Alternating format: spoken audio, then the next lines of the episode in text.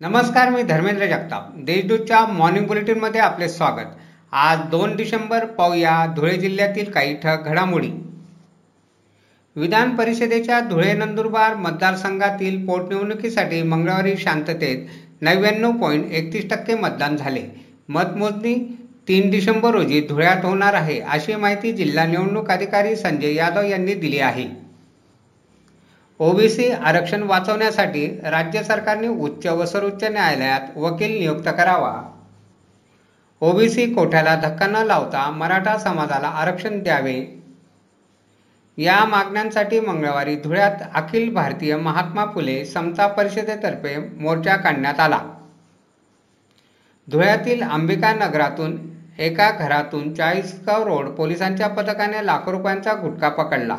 या प्रकरणी पोलिसांनी आयुब खाटिक याला अटक केली आहे. धुळ्यात आरोग्य विभागातर्फे एक डिसेंबरपासून कुष्ठरोग व क्षयरोग रुग्णाचा शोध घेण्याची मोहीम हाती घेण्यात आली आहे. या मोहिमेत बेचाळीस हजार घरांना पथक भेट देणार आहे. त्यासाठी एकशे वीस पथकांची नियुक्ती करण्यात आली आहे. जिल्ह्यात गेल्या काही दिवसापासून कोरोना रुग्णात घट झाली होती.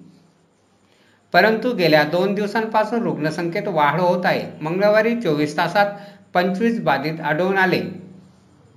जिल्ह्यात बाधितांची संख्या तेरा हजार नऊशे पासष्टवर पोहोचली आहे. धुळ्यातील बडगुजर प्लॉट भागात नालेसफाईसाठी जाणारे जेसीबी नाल्यालगतचा रस्ता कसल्याने उलटताना वाचले त्यामुळे जेसीबी चालक अनंत पाटील हे थोडक्यात बचावले.